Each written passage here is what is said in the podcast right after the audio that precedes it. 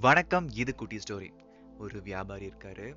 கத்தி அருவாள் கோடாரி அதாவது நைஃப் அண்ட் ஆக்ஸ்லாம் இருக்கு இல்லையா? அது செய்யக்கூடிய ஒரு தொழிலை செஞ்சுட்டு இருக்காரு ஒரு நாள் தன்னுடைய வேலையை முடிச்சுட்டு தன் வேலை செய்யக்கூடிய பட்டறையை போட்டிட்டு வீட்டுக்கு கிளம்புறாரு. அந்த பட்டை இருக்கக்கூடிய ஒரு ஓட்டையின் வழியா எலி உள்ள போகுது. அந்த எலியை ஃபாலோ பண்ணிக்கிட்டே ஒரு பாம்பும் உள்ள போகுது. இந்த பாம்பும் வளைஞ்சு நெளிஞ்சு உள்ள போகும்பொழுது பாம்போட வால் பகுதி அங்க அடுக்கி வச்சிருந்த கூர்மையான கத்தி மேல படுது. தன்னை யாரோ தாக்குறாங்க முடிவு பண்ண அந்த பாம்பு அந்த கூர்மையான கத்தியை பார்த்து கொத்துது. அடிப்பட்ட தினமும் பாம்போட வாய்க்கு தான் மீண்டும் அந்த பாம்பு இலையை துரத்த ஓடுது.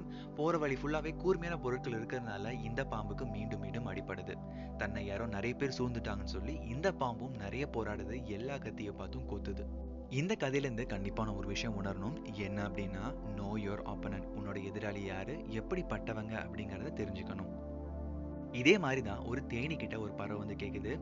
நீ இவ்வளோ கஷ்டப்பட்டு தேன்லாம் கலெக்ட் பண்ணி ஒரு கூடு உருவாக்குற. ஆனா மனுஷங்க இதை ரொம்ப ஈஸியா பிடிங்கிட்டு போடுறாங்களே அப்படின்னு சொல்லிட்டு அதுக்கு அந்த பறவை சொல்லுது. எங்கிட்ட இருந்து மனுஷங்க இந்த தேன் கூடு தான் பறிச்சுட்டு போக முடியும் தவிர இந்த தேனை எப்படி உருவாக்கணும்? அந்த கலையை அவங்க எங்கிட்ட இருந்து கொண்டு போக முடியாது அப்படின்னு சொல்லி அந்த தேனி ரொம்ப கர்வமா சொல்லுது. கண்டிப்பா இந்த ஒரு விஷயத்தை மட்டும் ரொம்ப ஓப்பனாக அக்செப்ட் பண்ணி ஆகணும். என்ன அப்படின்னா there will always be someone who smarter than you கண்டிப்பா நம்மளோட யாராவது ஒருத்தராவது ஏதோ ஒரு விஷயத்துல ஸ்மார்ட்டரா இருப்பாங்க. ஆனா நம்மள மாதிரி யாரும் இருக்கவே மாட்டாங்க. So enjoy the uniqueness of yourself and be proud of it இன்னைக்கான மாரலும் ஸ்டோரியும் கண்டிப்பா உங்களுக்கு பிடிச்சிருக்கு நம்புறேன். With this note I am signing off this is Sathish